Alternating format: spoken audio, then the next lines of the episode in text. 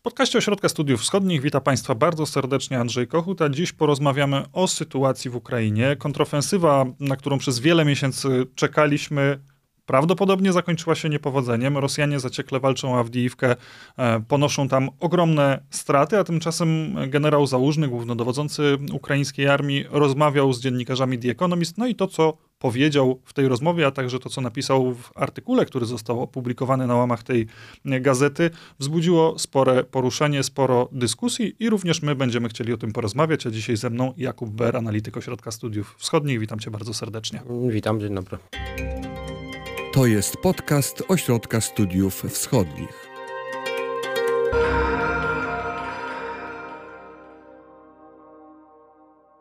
Czy to jest koniec ukraińskiej kontrofensywy, tej, na którą czekaliśmy, i czy to jest zarazem koniec marzeń o ukraińskiej kontrofensywie, takiej kontrofensywie, która, no jak mm, rok temu na Charkowszczyźnie, przełamie rosyjskie linie, odrzuci Rosjan o kilkadziesiąt kilometrów, może nawet kilkaset, będzie tym e, przełomem w wojnie?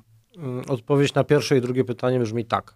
To jest e, koniec, ja bym powiedział tak, skończyła się ukraińska operacja letnia, czy też wiosenno-letnia, ściśle rzecz biorąc, której celem było pobicie, możemy się tak domyślać, tak, celem tej operacji było pobicie części zgrupowania rosyjskiego i, i wyjście przełamanie linii obronnych rosyjskich na, w obwodzie zaporowskim i wyjście w kierunku Morza Azowskiego. Z minimal, minimalnym celem tej ofensywy było zapewne przecięcie szlaków komunikacyjnych, drogowych, kolejowych łączących Donbas z przedpolem Krymu. Czyli żaden z tych minimalnych celów, e, na przykład zajęcie Tokmaku e, lub Wołnowachy, nie został osiągnięty. I Odnosząc się do Twojego drugiego pytania, e, nie widać perspektyw na to, żeby e, front rosyjski załamał się i żeby e, no, w najbliższych tygodniach, miesiącach doszło do jakiegoś znaczącego, znaczącej zmiany sytuacji. Natomiast wojna toczy się dalej. Operacja, ja nie powiedziałbym, że ta operacja skończyła się klęską, bo, bo klęska byłaby wtedy, gdyby brygady, zgrupowania uderzeniowe ukraińskie zostały pobite poniosło ogromne straty i straciło zdolności bojowe. Straty owszem były y, duże, natomiast to zgrupowanie ukraińskie nie zniknęło z pola walki. Ukraińcom też udało się pewne mm, przyczółki w grupowaniu rosyjskim zdobyć. Ostatnio mieliśmy desanty, byliśmy obserwowaliśmy desanty ukraińskie nad Dolnym Dnieprem. Także tak, ofensywa nie osiągnęła żadnego z postawionych za, y, y, zadań, zakończyła się porażką, natomiast no, na pewno nie klęską. Spodziewaliśmy się też rosyjskiej ofensywy. Myślę o tym okresie początku tego roku, kiedy jeszcze nie wiedzieliśmy, jak te działania będą dokładnie wyglądały. Wiemy, że Rosjanie podejmowali kilka prób e, no, mm, prze, też przełamania frontu, między innymi w okolicy Kupiańska toczyły się walki, a ostatnio takim poważniejszym uderzeniem ze strony rosyjskiej jest e, próba zdobycia Awdijiwki która kosztuje rosyjską armię bardzo duże straty, do tego stopnia, że niektórzy zaczęli się zastanawiać, czy porównywać tą sytuację pod Awdijiwką do tego, co działo się kilka miesięcy temu pod Bachmutem. No tak. Sam zwrot zaczepny rosyjski, wyjście, wyjście z wyprowadzenie, wyprowadzenie e, silnych uderzeń na innych odcinkach frontu, e, innych niż front zaporowski, to było spodziewane uwaga wszystkich faktycznie była skupiona początkowo tam na styku obwodów Ługańskiego i Charkowskiego. E, tamte ataki rosyjskie w lipcu, sierpniu, wrześniu skończyły się niepowodzeniem. Utknęły po prostu na, na przedpolu. Natomiast e, dla obserwatorów e, postronnych operacja pod Awdijiwką była sporym zaskoczeniem. Natomiast dla armii ukraińskiej raczej nie. Ukraińcy sobie zdawali z tego sprawę, to już post factum wiemy, tak, że, że byli przygotowani na tą operację. Rosjanom udało się tam zgromadzić duże siły, dużo amunicji artyleryjskiej i podjęli no bardzo, bardzo silną próbę zdobycia Awdijiwki. Walki trwają ponad miesiąc tam. Pierwsze 10 dni października to były takie działania bardziej o charakterze rozpoznawczym. Główna faza operacji rozpoczęła się 10 października. Czyli no, miesiąc czasu trwają te takie próby przełamania na serio pozycji ukraińskiej, na razie bez większych rezultatów, chociaż pewne sukcesy taktyczne Rosjanie po, odnieśli. Jest to, powiem tak, bardzo ryzykowne moim zdaniem posunięcie ze strony Rosjan. Znaczy oni e, dużo postawili, żeby zdobyć tą Awdijiwkę. Są w stanie to zrobić, uważam. Sytuacja jest dość poważna. Natomiast jeżeli nawet oni tą Awdijiwkę zdobędą, to za cenę ogromnych strat. Nawet Ukra- większych niż pod Bachmutem być może, bo Bachmut nie był aż tak umocniony jak Awdijiwka, gdzie Ukraińcy liczą się z możliwością rosyjskiego ataku od 2014 roku, nie 2022. No ja bym nie porównywał tych dwóch operacji. Znaczy one są podobne pod względem, pod względem planowania. Chodzi o to, że i Bachmut i Awdijiwka to były próby wzięcia miasta w otoczenie, w kleszcze takie, tak? Więc pod tym względem one są, e, te, te dwie operacje są podobne. Natomiast pod względem toczenia e, działań one są zupełnie inne. Bachmut to była op- operacja, tam działał de facto przez parę miesięcy mm, głównie, gru, głównie grupa Wagnera, która reprezentowała, no powiedzmy, równowartość takiego korpusu szt- szturmowego piechoty bez, bez broni pancernej E, i to atakowały grupy piechoty przy wsparciu artylerii. Różnej intensywności było to wsparcie artylerii, ale to przede wszystkim były fale. Taktyka Wagnera głównie polegała na tym, że to były nieustanne ataki małych grup piechoty, jedna, e, jedna za drugą, które miały na celu e, wykończenie Ukraińców. Natomiast pod Awdijiwką mamy raczej, mieliśmy na początku próby przełamania obrony rosyjskiej za pomocą e, kolumn pancernych. To było skorelowane z ogniami, ogniami artylerii i bombardowaniami lotniczymi, atakami rakietowymi, czyli taka klasyczna, klasyczna próba użycia kolumn zmechanizowanych zgodnie z regulaminem, więc to było zupełnie coś innego niż Bachmut. Potem, e, kiedy Rosjanie się zorientowali, że, że ta taktyka nie przynosi skutków, a generuje straty, też przeszli do taktyki małych grup szturmowych piechoty. Natomiast to trochę inaczej wygląda niż pod Bachmutem. Więc ja bym tych dwóch rzeczy, dwóch, dwóch operacji e, nie porównywał, jeżeli chodzi o sposób, o tak zastosowaną taktykę, tak, sposób prowadzenia operacji. Dodam jeszcze, że, że no tak, pod, pod Bachmutem e, walczyli głównie, walczyła głównie grupa Wagnera, trzon tych e, oddziałów szturmowych stanowili więźniowie. Tutaj też mamy pod Awdijiwką em, oddziały złożone z więźniów, ale to są pojedyncze kompanie, tak zwane oddziały Sztorm Z, natomiast trzon tych uderzeniowych sił stanowią oddziały regularnej armii rosyjskiej. Więc też Rosjanie nie mogą sobie pozwolić na pchanie tych ludzi na, w mięsne szturmy, bo, bo no są pewne granice, tak? Są pewne też granice e, wytrzymałości społecznej NATO, no ale też są pewne granice e, tr- tracenia wartościowych oddziałów e, własnej armii, więc na tym ta różnica polega. Wypytuję cię o sytuację mm, ukraińskiej kontrofensywy, ale też tych ofensywnych działań rosyjskich, ponieważ to wszystko trochę sprowadza się do tego, jak wyglądały te działania na Ukrainie, działania wojenne w ostatnim roku. Widziałem jakiś czas temu taką mapkę New York Timesa podsumowującą, jak przesuwała się linia frontu i long story short, e, ta linia frontu niemal się nie przesuwała w 2023 roku. W sensie, jeżeli spojrzymy na mapę przedstawiającą cały kraj, to oczywiście porównując to do tego, co działo się w 2022 roku, te zmiany są naprawdę minimalne i to mnie prowadzi już do wspomnianego generała Załużnego i jego rozmowy z dziennikarzami Ekonomista, także do tego artykułu, który w tym e, czasopiśmie opublikował, gdzie on pisze, że sytuacja na Ukrainie e, właściwie przypomina to, co działo się podczas I wojny światowej i stawia diagnozę, że dzieje się tak, ponieważ technologicznie obydwie strony osiągnęły taki poziom i są tak bardzo do siebie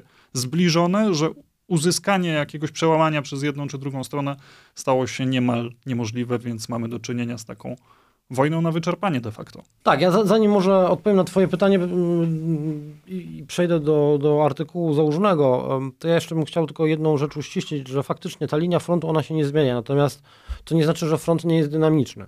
I, o, e, dzieje się tam dużo.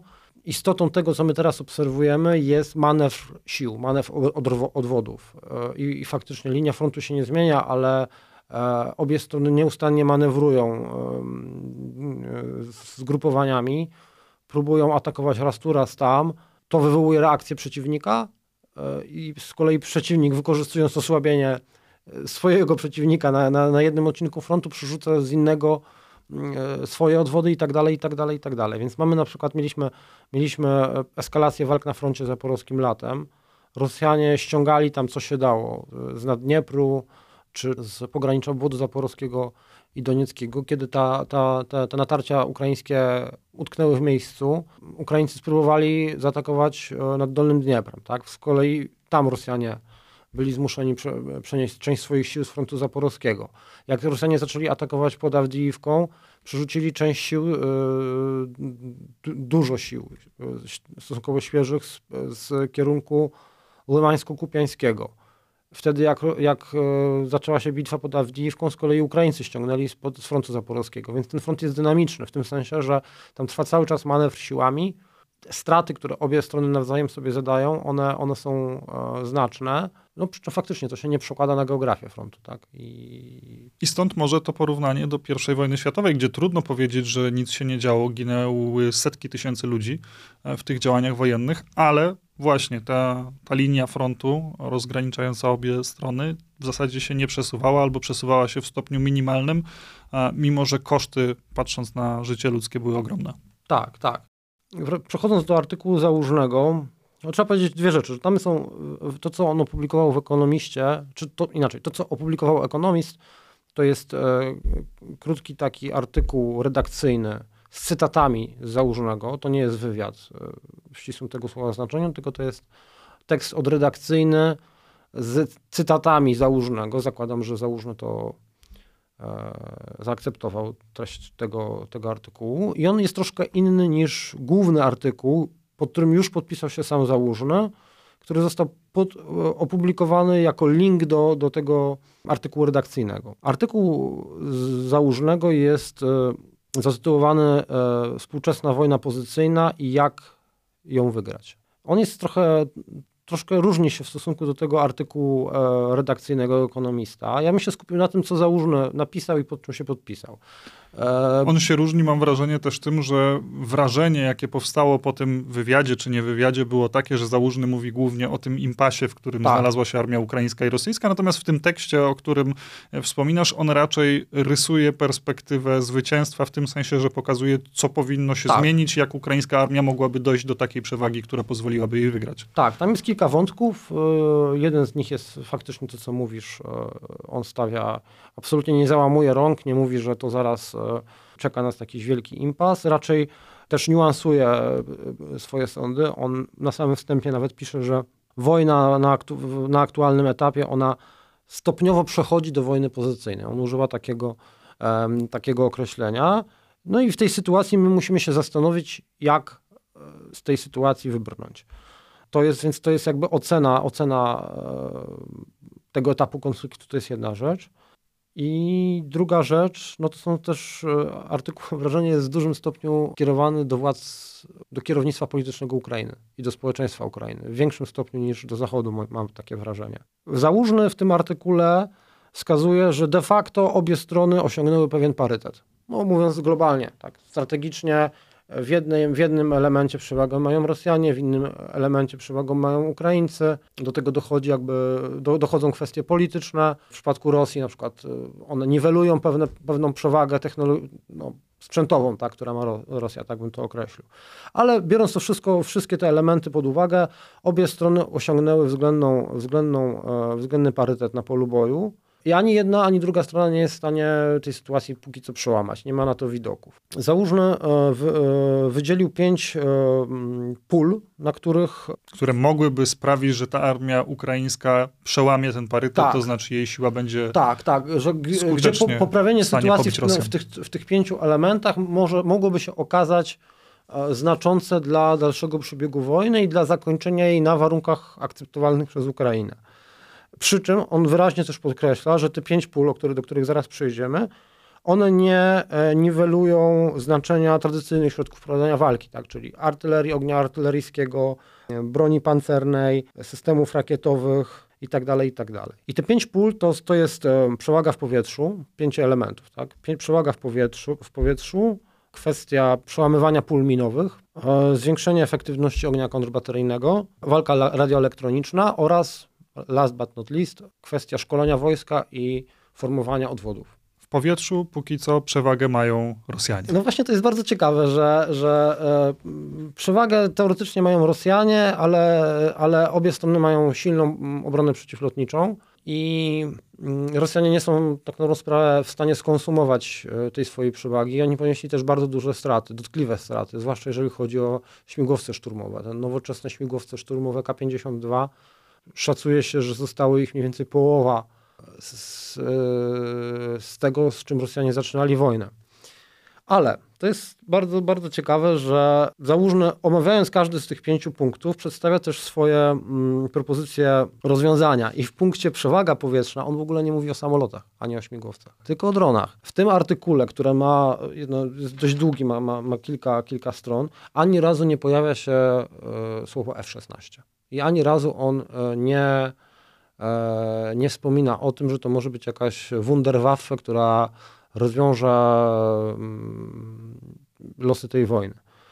Załóżmy, załóżmy w, e, w, punkcie dotyczącym przewagi w powietrzu właśnie pisze głównie o dronach, o walce radioelektronicznej, o różnych sposobach użycia dronu na różnych szczeblach, od walki okopowej do ataków na głębokie tyły, tyły rosyjskie. Atakowanie infrastruktury rosyjskiej, ale też, jak rozumiem, kontrataki na rosyjskie drony, które dokonują wypadu tak, z kolei. Tak, tak. On tam jest szereg jakichś, przez armię ukraińską. Tak, jest szereg, szereg różnych technicznych niuansów, które, jak, jak się wydaje, są badane te technologie są w jakiś tam sposób rozwijane przez, i przez przemysł zachodni, ale przede wszystkim przez przemysł zbrojeniowy ukraiński. Więc to jest, to jest ciekawe, że, że jeżeli chodzi o, o rozwiązanie impasu w powietrzu, bo ten impas w powietrzu de facto jest, mimo, mimo tego, że obie strony jakby, że Rosjanie teoretycznie mają przewagę, natomiast no, jest, jest tutaj pewien parytet i, i Rosjanie nie są w stanie, tak jak wcześniej powiedziałem, skonsumować tej tej formalnej przewagi w samolotach i śmigłowcach bojowych. Więc drony, jeżeli chodzi o przewagę w powietrzu, to są drony. Dalej, jeżeli chodzi o przełamywanie pól minowych, przechodzenie przez pola minowe, no tutaj nie ma żadnego prostego rozwiązania. Tu cały czas w praktyce najbardziej skutecznym e, to są głównie, jeżeli mówimy o polach minowych, są głównie pola przeciwczołgowe, tak? są głównie miny przeciwczołgowe, konstrukcji sprzed wielu dziesięcioleci. Broń bardzo prymitywna, ale bardzo skuteczna. I jej produkcja nie wymaga jakichś wielkich technologii. I cały czas najprostszym sposobem e, likwidacji tych pól minowych, robienia w nich przejść jest człowiek. Saper, który po prostu je rozminowywuje. No, przy czym Rosjanie e, nie ograniczają się do, no Ukraińcy zresztą też, tak, bo obie strony stosują stosują pola minowe na, na, dużą skalę, to w sumie to pierwsi Ukraińcy pokazali wysoką wydajność e, pól, dobrze zastosowanych pól minowych pod Wuchledarem w styczniu, lutym tego roku. I tutaj załóżmy kładzie nacisk na e, automatyzację, na wprowadzenie dronów naziemnych, które zajmą się rozminowywaniem tych pól, chociaż nie ma jakiegoś takiego jasnego, jasnej wizji, jak to powinno wyglądać, no tam są różne Czyli on trochę sugeruje też, że potrzebne są Tutaj... rozwiązania technologiczne z przyszłości, żeby tak, tak, rozwiązać tak, ten problem te... parytetu, o którym tak, mówisz. Tak, ale też na przykład no, takie, takie bardzo proste rozwiązania. Ja to słysza, słyszałem od moich kolegów. Mam, mam kolegów, którzy są e, saperami i no, właśnie zajmowa, zajmowali, zajmowali się i nadal zajmują się robieniem przejść w rosyjskich polach minowych, no to dla, z ich opowieści wynika, że głównym problemem są rosyjskie drony. Że samo pole minowe nie jest tak naprawdę problemem. Problemem jest e, sytuacja, kiedy to pole minowe jest skryte ogniem. I jeżeli nad polem minowym wisi dron, który kontroluje sytuację, i e, w momencie zbliżania się sapera drony e, ściągają ogień czołgów, moździerzy, artylerii, snajperów, śmigłowców, wszystkiego, co, się, co można sobie tylko wyobrazić, no to wtedy jest problem, tak? bo ten saper nie ma szansy podejścia do e, nie ma... Tych min, które ma rozbroić. Tak, tak, tak, tak. I tutaj, i tutaj e, założę o tym pisze, że potrzeba jest wyposaże, potrzeba wyposażyć saperów w przenośne systemy antydronowe. Musi być zastosowany cały kompleks działań, e, na przykład zadymiania, tak, które, które pozwoli osłonić pracę saperów przed, przed obserwacją. To jest najtrudniejsza chyba rzecz, gdzie nie ma takiego jasnego, e, jednego prostego rozwiązania. Sprzęt mechaniczny, e, sprzęt pancerny do rozminowywania, który mm, w niewielkich ilościach e, przekazał Zachód Ukrainie, on ma dość ograniczone możliwości. Po pierwsze, tego sprzętu jest bardzo niewiele, też, też w armiach zachodnich, nawet w armii amerykańskiej. Po drugie, no, to nie jest tak, że taki trał przeciwminowy, on jest w stanie przejechać przez całe minowe i je szybko oczyścić. Tak? On, jeżeli e, natrafi na miny, no to wytrzymałość tego, tego sprzętu szybko, trzeba po prostu go wymienić trał i tego sprzętu po prostu potrzeba dużo, ale i tutaj znowu też pojawia się problem, że jeżeli trał wjeżdża na pole minowe, on musi być osłonięty od ognia przeciwnika, tak? bo jeżeli po drugiej stronie jest przeciwpancerny pocisk kierowany, kierowany no to on ten pojazd niszczy, więc, więc jakby problem tu po, polega przede wszystkim na tym, żeby zneutralizować przewagę ogniową rosyjską, przewagę ogniową przeciwnika nad polem minowym. Dalej mamy kwestię walki radioelektronicznej, czyli to jest nie tylko kwestia zwalczania dronów, ale też zagłuszania łączności, zagłuszania systemów GPS, przejmowania dronów w strony przeciwnej i kierowania taka, ich tak, gdzie indziej. Tak. Taka przynajmniej pojawia się sugestia w tym tekście tak, założonego. Tak, ale to jest, e, to nie jest żadne science fiction. E, te przejmowanie e, sygnału nad dronem i kierowanie go w stronę przeciwnika, to się odbywa, są filmy nawet z tego. Nawet tydzień temu Ukraińcy pochwalili się takim filmem, gdzie właśnie nad Dnieprem, nad Dolnym Dnieprem przejęli ukraiński, przepraszam, rosyjski dron FPV, E, i skierowali ten dron w stronę e, pilota, który się okazał bardzo groźnym, doświadczonym e, przeciwnikiem.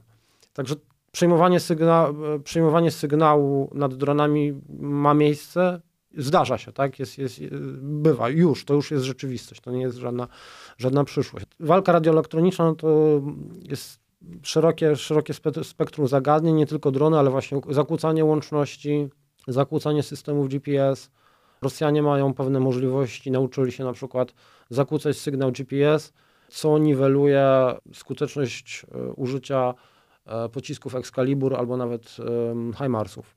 E, Ukraińcy tutaj też mają spore kompetencje i tu trzeba podkreślić, że dużą rolę odgrywa ukraiński przemysł zbrojeniowy, który jeszcze przed wojną, kilka lat temu, i no, mimo olbrzymich problemów wywołanych głównie bałaganem i i sprawami jakby wewnątrz ukraińskimi. Mimo tego ukraińska zbrojeniówka potrafiła wyprodukować, opracować, wyprodukować i oddać armii kilka typów stacji walki radioelektronicznej, które się bardzo dobrze sprawdziły. I tutaj wy, wy, wynika z tego wszystkiego, że załóżmy kładzie raczej nacisk na to, żeby rozwijać e, własny przemysł, możliwości przemysłu ukraińskiego w produkcji, w produkcji własnego sprzętu. Wydaje się, że po pierwsze Ukraińcy mają pod tym względem unikalne możliwości, bo mają doświadczenie, mają wielu inżynierów, którzy w czasie tej wojny po prostu zaczęli pracę na, na, rzecz, na rzecz armii i oni wiedzą, jak wygląda sytuacja na polu walki. A dwa, te systemy na zachodzie są bardzo drogie i też bardzo w niewielkiej ilości są, są a armie zachodnie są stosunkowo niewielkiej ilości nasycone tym sprzętem, więc y, raczej trudno się spodziewać, że oddadzą to, to Ukraińcom. Kolejny punkt to jest walka kontrbateryjna, ogień kontrbateryjny, czyli niszczenie artylerii przeciwnika. I tutaj o, no, mi się wydaje, że wchodzenie w, w, w szczegóły techniczne nie ma sensu, natomiast Załóżmy powiedział ciekawą rzecz. Wprost przyznał, że e, armia ukraińska w tym momencie ma no co najmniej, osiągnęła co najmniej równowagę z artylerią rosyjską i artylerii rosyjskiej zostały zadane bardzo duże straty i mm, załóżmy podkreśla, że Rosjanie nauczyli się w jakiś sposób walczyć z tą przewagą technologiczną zachodnią, jeżeli chodzi o zachodnie systemy artyleryjskie, które, są, które mają większą donośność, większą celność. Rosjanie nauczyli się do pewnego stopnia e, e, z tym z tym walczyć przez e, z jednej strony użycie właśnie własnych systemów walki e, radioelektronicznej, a, a z drugiej strony no, cały czas nasycają pole bitwy dużą ilością starego sprzętu. I tu załóżmy nawet wymienił typy armat, typy działu. To są, to są e, D1, to jest działo wzór 1943 i D20 opracowane na początku lat 50. I Rosjanie wyciąg wyciągają tak stare działa z magazynów i je używają. Co, co świadczy o, o dużym tym... stopniu zużycia rosyjskiej armii tak, i tak, jej tak. sprzętu tak, o dużych, przede wszystkim. Przede wszystkim to są duże straty, które Ukraińcy zadali rosyjskiej artylerii, nowoczesnej artylerii samobieżnej e, i holowanej, tym najnowszym systemom one są na tyle duże, że Rosjanie musieli sięgnąć, muszą sięgać po takie zabytki gdzieś głęboko schowane w swoich magazynach. I to mogłoby być powodem do optymizmu. Tak. Zresztą często tak sobie o tym myśleliśmy, że jeżeli rosyjska armia poniesie odpowiednie straty, to to może skłonić ją do pewnych ustępstw, może nawet do wycofania się z terytorium Ukrainy. Natomiast Załóżny w tej wypowiedzi dla ekonomista, o której rozmawialiśmy wcześniej, mówił wprost, że to był jeden z jego błędów, jeżeli chodzi o szacunki tego, co się może wydarzyć, że rosyjska armia poniosła bardzo duże straty. On mówi o 150 tysiącach żołnierzy rosyjskich, którzy, tak. którzy zginęli bądź zostali w inny sposób e, wyłączeni z akcji. E, być może jest ich nawet więcej, bo tak jak mówisz, te szacunki sięgają czasem nawet 300 e, tysięcy. Bywa, bywa że, jest, że jest więcej. No 300 tysięcy to są szacunki, rosyjskich ofiar szacunki strat, tak? Czyli tak. one nie, to jest nie do końca powiedziane, czy to są Zabici, czy ranni, tak, tak. czy tak. E, natomiast Załużny mówi wprost, to nie spowodowało, że Rosjanie się cofnęli i nic nie wskazuje na to, by zamierzali, czyli będą wysyłać wciąż nowych żołnierzy, jeszcze starszy sprzęt, ale nie wygląda na to, by z tego powodu chcieli ustąpić. No tak, tutaj mi się wydaje, że Załużny tego wprost nie powiedział, ale tu jest kwestia e, współczynnika strat. Te, wydaje się, że po, faktycznie Rosjanie na froncie zaporowskim ponieśli ogromne straty. No, Ukraińcy też ponieśli duże straty. I to po prostu ten, na, nawet jeżeli, nie wiem ile było poległych po stronie ukraińskiej lub po stronie rosyjskiej e, na froncie zaporowskim, ale załóżmy, że E, że powiedzmy te straty były 1 do 1 albo nawet 1 do 2 na korzyść strony ukraińskiej, tak? Czyli że Rosjan zginęło dwa razy więcej niż, e, niż Ukraińców, co uważam, że jest możliwe, biorąc pod uwagę sposób, w jaki Rosjanie walczyli.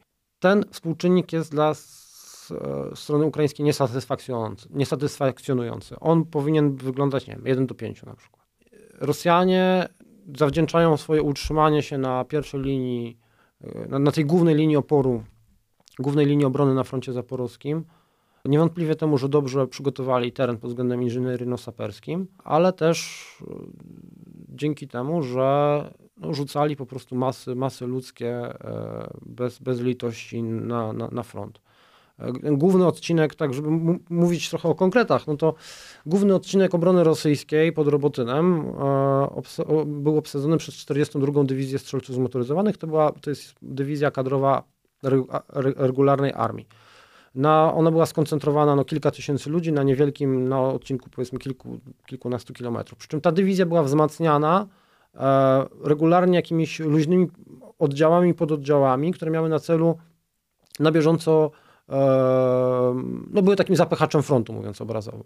I tam na odcinku tej jednej dywizji Rosjanie rzucili kilka pułków e, rezerwowych, złożonych ze zmobilizowanych żołnie, żołnierzy.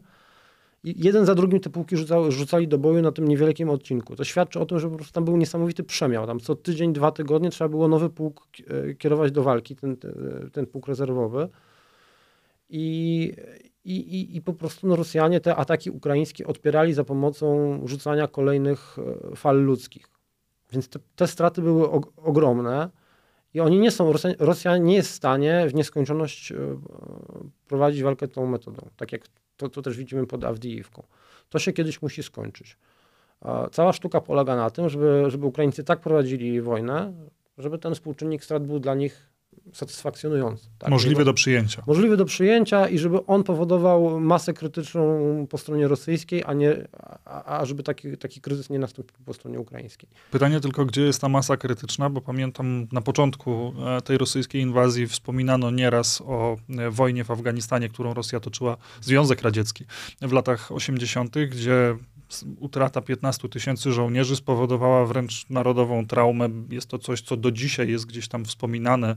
Cynkowi chłopcy, um, gruz 200, wszystkie te pojęcia z tym e, się wiążące. Tymczasem tutaj, jak mówisz, te straty są co najmniej 10 razy większe i tej masy krytycznej wciąż nie widać. Tak i nie. W tym sensie, że nie widzimy, tak, no masy, nie widzimy jakichś masowych buntów, masowych protestów społecznych.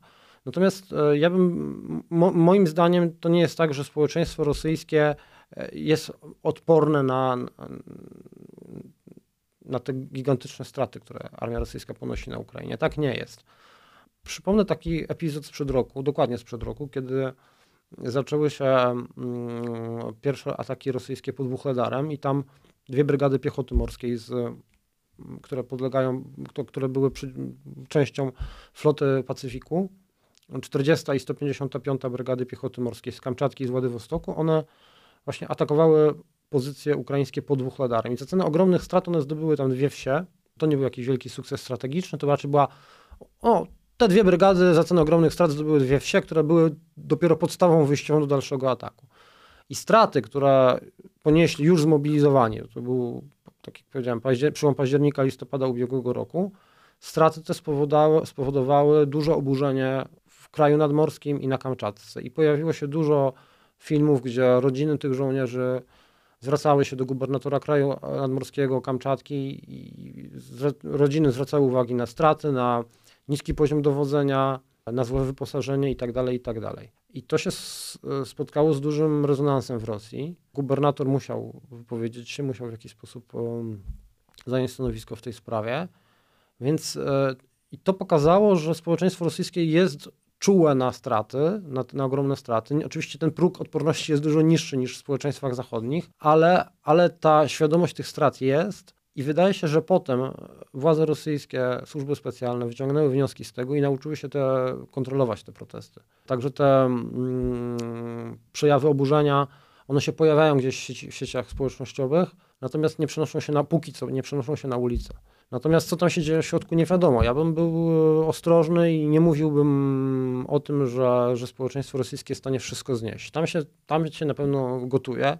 Pytanie, no, kiedy wybuchnie. Kiedy tak? wybuchnie. I tutaj wrócę znowu do generała Załużnego, który również w tej rozmowie, w tej wymianie zdań z dziennikarzami ekonomista mówił o tym, że w sytuacji takiej właśnie wojny pozycyjnej, wojny na wyczerpanie, to niestety Rosja wciąż ma przewagę. I tak i nie bo y, załóżmy ten swoim, to właśnie piąty punkt, do którego, o którym jeszcze nie powiedziałem, to jest, to jest kwestia ludzi, kwestia rezerw, odwodów, formowania nowych jednostek, uzupełnienia strat. Uzupełnienia strat to jest piąty punkt z tego artykułu załóżnego. I jeżeli chodzi o Rosjan, załóżmy wprost pisze, że decyzje polityczne nie pozwalały i nie pozwalają dalej Rosjanom na rozwinięcie przewagi liczebnej. Putin zdecydował się na mobilizację w ubiegłym roku w ostatniej chwili, kiedy no, armia ta kadrowa była naprawdę ledwo, ledwo ciągnęła w sierpniu, wrześniu ubiegłego roku i, i Putin zdecydował się na mobilizację dopiero no, w ostatniej chwili, tak na dobrą sprawę. I teraz tak samo, mając za pół roku, w perspektywie pół roku wybory, czy też akt elektoralny, jak to się mówi e, e, w, w Rosji, on na pewno nie zdecyduje się na, na, na przeprowadzenie wielkiej mobilizacji. I w, y, załóżmy to wyraźnie podkreśla, że, że faktycznie na papierze Rosja ma dużo większe możliwości mobilizacyjne, ale z nich nie korzysta z powodów politycznych. Putin po prostu zdaje sobie sprawę z tego, że e, struktury armijne nie mają potencjału do szybkiego wyszkolenia, wyposażenia dziesiątek tysięcy czy setek tysięcy e, ludzi. Armii nie da się e, rozwinąć tak od tak. To raz, a dwa, zmobilizowanie tak dużej ilości ludzi może mieć bardzo negatywne skutki dla gospodarki i co najważniejsze nastrojów społecznych. Więc przynajmniej do wyborów dużego rozwinięcia sił nie będzie. Ciekawą rzeczą jest, co Załóżny pisze o, o, mobilizacji po stronie ukraińskiej. To jest bardzo ubrane w bardzo takie ostrożne i eleganckie sformułowania, ale to jest wyraźne niezadowolenie z z tego, w jaki sposób kierownictwo polityczne w Kijowie prowadzi wojnę, dba o zabezpieczenie armii, tak? Czyli Załużny pisze, że bez wprowadzenia sprawnego systemu mobilizacyjnego, sprawiedliwego systemu mobilizacyjnego, który rozłoży równo, e, nie pozwoli ludziom, pewnym kategoriom ludności na miganie się od e, obowiązku służby w armii, bez tego Ukraina nie wygra. Te wszystkie punkty, o których e, pisał e, Załużny, z różną intensywnością w nich, w, nim, w nich się przebija jeden element. Jest to zwracanie uwagi na konieczność podniesienia jakości w zarządzaniu państwem i armią, bez czego wygranie wojny z Rosją jest niemożliwe. Wojnę z Rosją można wygrać tylko i wyłącznie za pomocą podniesienia jakości dowodzenia, organizacji i, i na tym Ukraina powinna się skupić. Tutaj ciekawe jest, że właśnie nie jest tutaj nacisk położony na, na Zachód. Mówiąc obrazowo, załóżmy nie krzyczy dajcie nam więcej. Oczywiście, że pomoc jest jak najbardziej potrzebna, ale ten artykuł jest w moim takim, jak ja to czytam, jest to przede wszystkim położenie e, nacisku na to, żeby samemu się lepiej zorganizować, samemu dokonać pewnych reform, podnieść jakość i wygrać z Rosjanami jakością, a nie ilością, bo ilością się nie da po prostu. Chciałem cię o tą rzecz dopytać, bo już wspominałeś wcześniej o tym, że twoim zdaniem ten tekst jest skierowany do wewnątrz. Dlaczego głównodowodzący ukraińskiej armii w, odnosi się do, czy, czy kieruje taką, takie słowa do władz Ukrainy poprzez międzynarodową de facto gazetę brytyjską oczywiście, ale, ale odbieraną na całym świecie i w języku angielskim? No, Czemu myślę, nie komunikuje się bardziej bezpośrednio? Myślę, że to jest pewien kamuflaż, e, ponieważ no, armia nawet w warunkach wojny w kraju demokratycznym e, jest sprawowana cywilna kontrola e, cywilna kontrola nad armią, więc wejście bezpośrednio w polemikę z prezydentem jest, byłoby źle odebrane. A tutaj mamy artykuł w języku angielskim opublikowany w prestiżowym tygodniku i on y, może być interpretowany właśnie no, jako przedstawienie światu uczciwego obrazu wojny, co się dzieje, jakie są nasze potrzeby, jak wygląda prawdziwy stan rzeczy. Więc to jest też y, pewien, pewien, pewna taktyka, czy strategia raczej założonego, strategia komunikacyjna, którą, którą on konsekwentnie stosuje od początku wojny. On e, bardzo oszczędnie udziela wypowiedzi, e, rzadko się wypowiada publicznie, wypowiada się naprawdę ważnych, na ważne tematy. I w przeciwieństwie na przykład do generała Budanowa, która ciągle szefa wywiadu wojskowego, no, który się skompromitował wiele razy, mówiąc wprost, ale który i który non-stop do niedawna udzielał wywiadów różnym mediom, i ukraińskim, i zagranicznym, i w sieciach społecznościowych był aktywny. Załóżmy pod tym względem jest bardzo e, stonowany. Dodałbym jeszcze jedną rzecz, że ten artykuł jest de facto rodzajem takiego, e, takiej strategii planu strategicznego państwa do wojny z Rosją. I to jest ciekawe, że mm, Ministerstwo Obrony Ukrainy, czyli no resort kierowany przez cywila, który, do którego kompetencji należy przygotowanie takiej strategii planu planowania obronnego. Tak? W strukturze Ministerstwa Obrony Ukrainy są specjalne komórki analityczne, które powinny takie, taki plan przygotować. Taki dokument dotąd nie powstał. Więc to też jest, to też jest e, uważam, bardzo znamienne, że to załóżny w formie artykułu de facto taki plan przygotował i zrobił to za, za, za Ministerstwo Obrony. To też wszystko wzięte razem tłumaczy mm, alergiczną reakcję Kijowa na, na, ten, na pojawienie się tego artykułu. No, wskazuje, wskazuje to na poważny kryzys, który jest e, na Ukrainie i który musi zostać rozwiązany.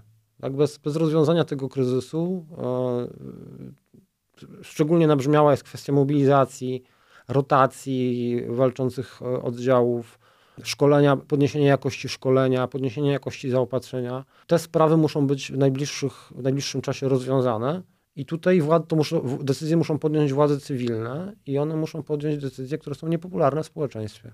Mm, także mm, Ukrainę w najbliższych tygodniach z pewnością czekają duże wyzwania i moim zdaniem władze w Kijowie muszą troszkę zmienić, muszą zmienić strategię zarządzania i strategię komunikacji, bo Zeleński i jego środek wcześniej mówiąc kolokwialnie, jechał na, na sukcesach. Tak? Znaczy, najpierw na odbiciu pierwszych ataków rosyjskich na początku 2000... Obronieniu się pod tak, Kijowem, kraju, tak, tak, tak. Później odrzuceniu Rosjan na Charkowszczyźnie, odbiciu Hersonia. No tak, rzeczywiście potem, ta lista w 2022 roku wyglądała dość imponująco, lista tak, sukcesów. Tak, a potem był nadmuchany ten balon, balon ofensywy. On był, on był właśnie przez władze państwowe, zwłaszcza przez, przez Budanowa, e, dmuchany, dmuchany do bardzo dużego poziomu.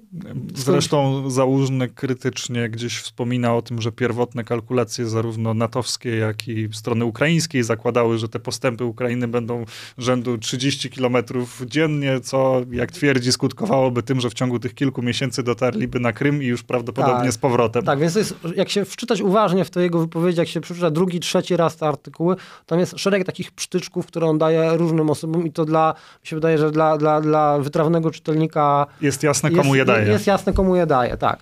I no jak ta ofensywa skończyła się niepowodzeniem, no to nagle trzeba, ktoś musi za nią wziąć odpowiedzialność. Jeżeli jest kwestia mobilizacji i wcześniej cały czas e, Kijów, Zeleński, tak, który podkreśla, że on jest zwierzchnikiem sił zbrojnych. Także generał Załużny jest wodem, wodzem naczelnym, ale Zeleński jest zwierzchnikiem sił zbrojnych. I on to zawsze podkreślał. No ale teraz trzeba właśnie nie tylko e, frukta spożywać, ale, ale też trzeba, y, ktoś musi ponieść odpowiedzialność za błędy, ktoś musi z tych błędów wyciągnąć wnioski. To jest najważniejsze, tak? Że trzeba z błędów wyciągnąć wnioski, bo oczywiście zginęło mnóstwo ludzi, nabrzmiewa kryzys na wielu polach, ale ta sytuacja nie jest beznadziejna. Po prostu trzeba kryzys rozwiązać i, i ktoś musi za to wziąć odpowiedzialność. Rysują się na, przed nami trudne, trudne decyzje w Kijowie, od tego, jak to zostanie rozwiązane, jak ten kryzys zostanie rozwiązany, jakie decyzje e, zostaną podjęte, jak zostanie rozwiązany ten konflikt, który ma w dużym stopniu podłoże personalne i zostanie rozwiązany, no zależy, zależy wiele, tak?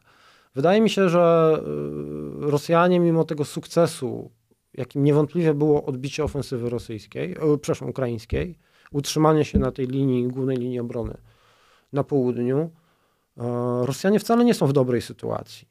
Armia, zdaje sobie, armia rosyjska zdaje sobie z tego sprawę, że nie ma zapewnionego, nie ma, nie ma zapewnionych uzupełnień, które by rekompensowały straty, a co najważniejsze, te uzupełnienia są coraz gorsze. Znaczy piechota rosyjska w tej wojnie już miała, ma przetrącony kręgosłup i ona nie wróci do poziomu wyszkolenia poziomu, do tego poziomu jakości, który Sprzed był... inwazji. Tak, tak, tak. I, I, perspektywa, że przez pół roku nie będzie masowego uzupełnienia armii nowymi ludźmi, sprawnymi fizycznie, zdrowymi itd., tak itd., tak no ona dla, mi się wydaje, że dla dowództwa rosyjskiego jest doskonale zrozumiała i, e, i nie jest to no, wesoła perspektywa, tak. Obserwujemy też cały czas postępującą degradację techniczną armii rosyjskiej.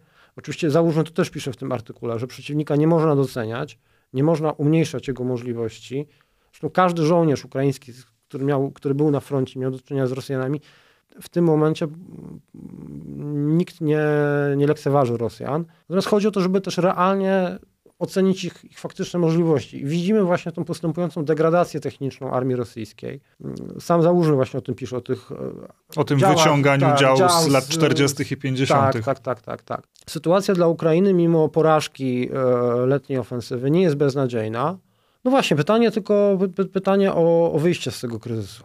To jest, to, jest, to jest kluczowa kwestia i myślę, wydaje, że przełom tego roku i koniec tego roku i początek 2024 e, roku pokaże nam, w jakim kierunku sytuacja idzie i czy Ukrainie się uda z tego kryzysu wyjść. Jakub Ber, analityk Ośrodka Studiów Wschodnich, bardzo Ci dziękuję za tą rozmowę. Dzięki.